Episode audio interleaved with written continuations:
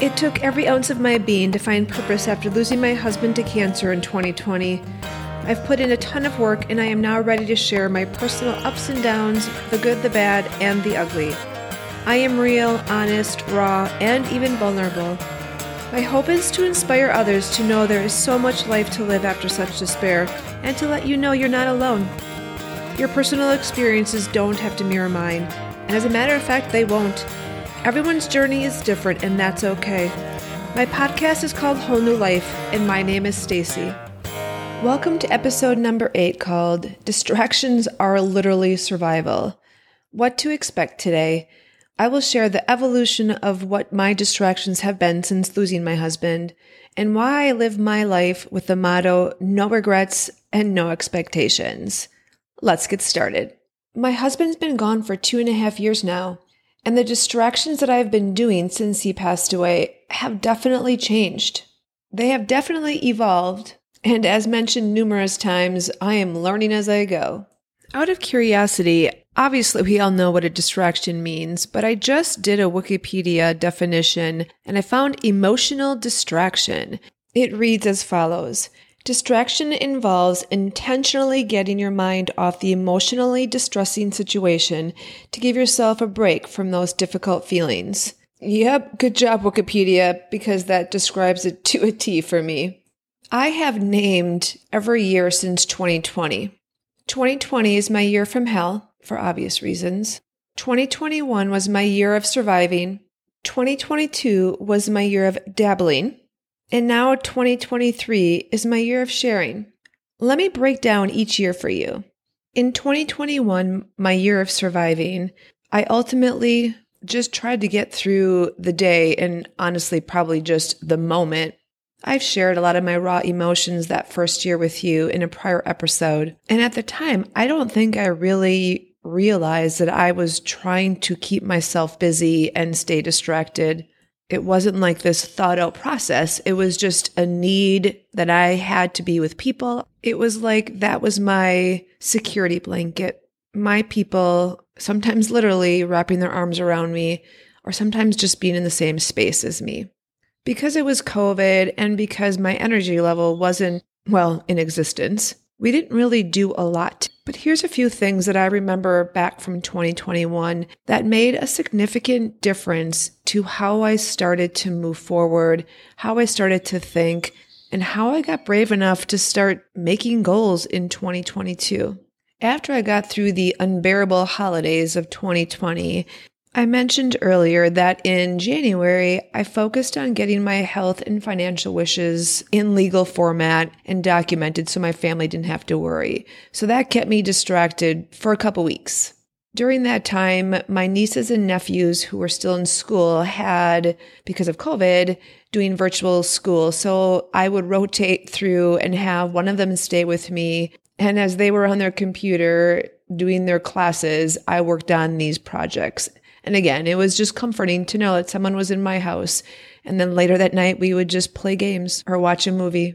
Once I was done with that project, I had this feeling of suffocation. Being in my house where my husband passed away started to just sink in, and I just couldn't escape it. So I needed another distraction, and I needed to get out of my house for a while. So I packed up my truck and I got the heck out of Dodge.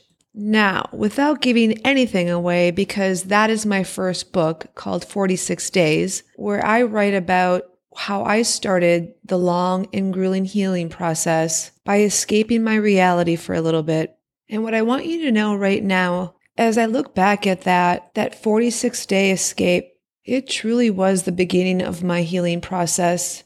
And it was the distraction I needed at that exact moment. That book will be released on December 11th, 2023. It's available to pre-order right now on Barnes & Noble and Amazon.com. That's my free commercial on marketing my book brought to you by Stacy Ryan. anyway, when I came back from that 46 day escape, I spent a lot of time then with girlfriends, my nieces and nephews, family time, and just doing sleepovers by their house or by my house. I needed to know that I was going to be with somebody, so I would plan literally weeks in advance. when people would call me to say, Hey, Stacy, do you want to get together this weekend? And I would just laugh because I'm like, Well, I'm available in like three weeks from now. And they're like, Oh my gosh. Anyway, it's just the planner nature in me, I guess. Plus, I would get anxiety if I didn't have what I call a dot on my calendar. It was a lot of game time, movie time, talking time, obviously, lots of crying and lots of laughter, and sometimes just some quiet time with them.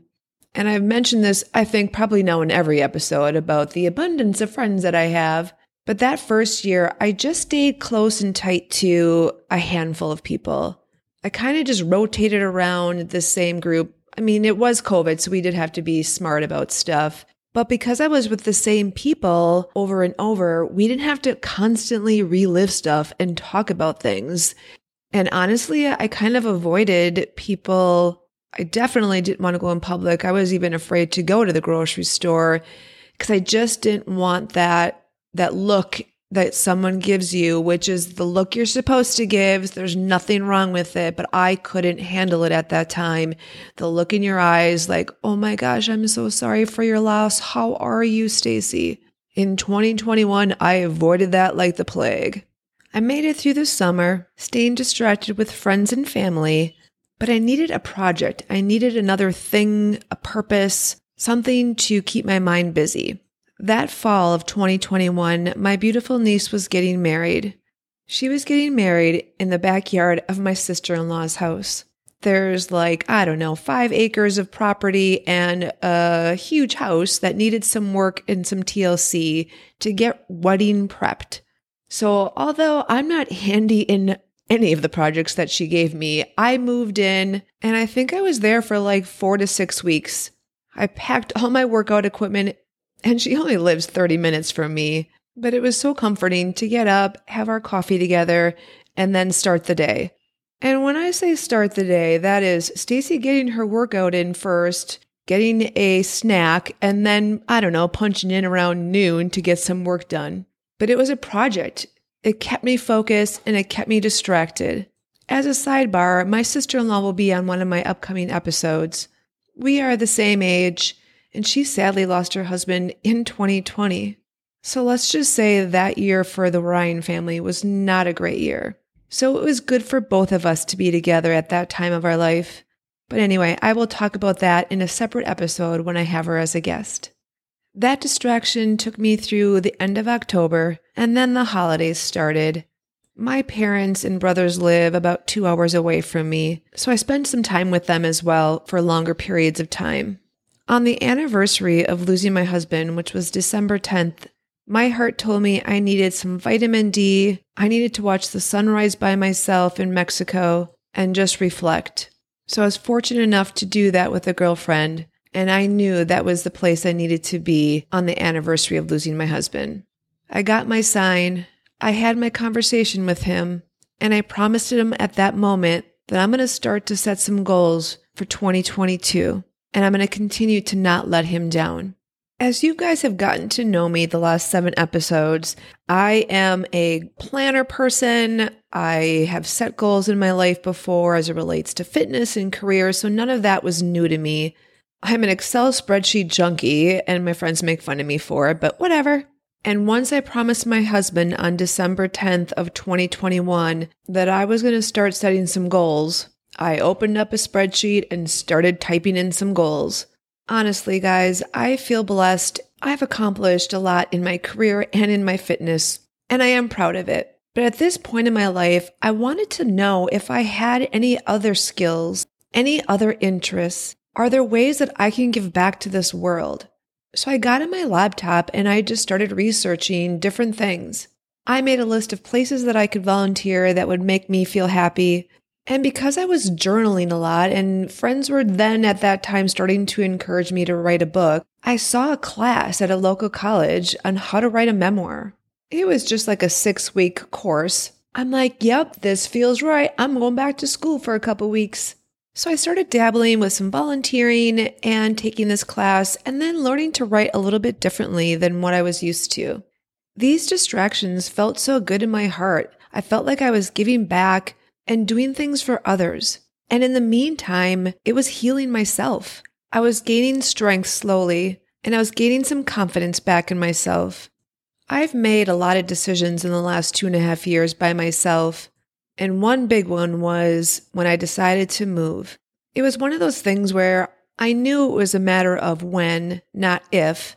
And in spring of 2022, I felt it. It was time. It was time to find my place for Stacy. I knew what I wanted. I love the community and the town that I live in, but I most definitely needed a different grocery store, a different gas station, a different routine. I was lucky to find exactly what I wanted in a neighborhood that is beautiful. It's safe and it feels like me.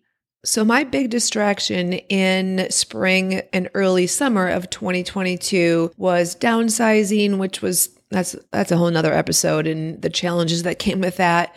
But I would give stuff to family that made sense. I would donate things and then keep what I want.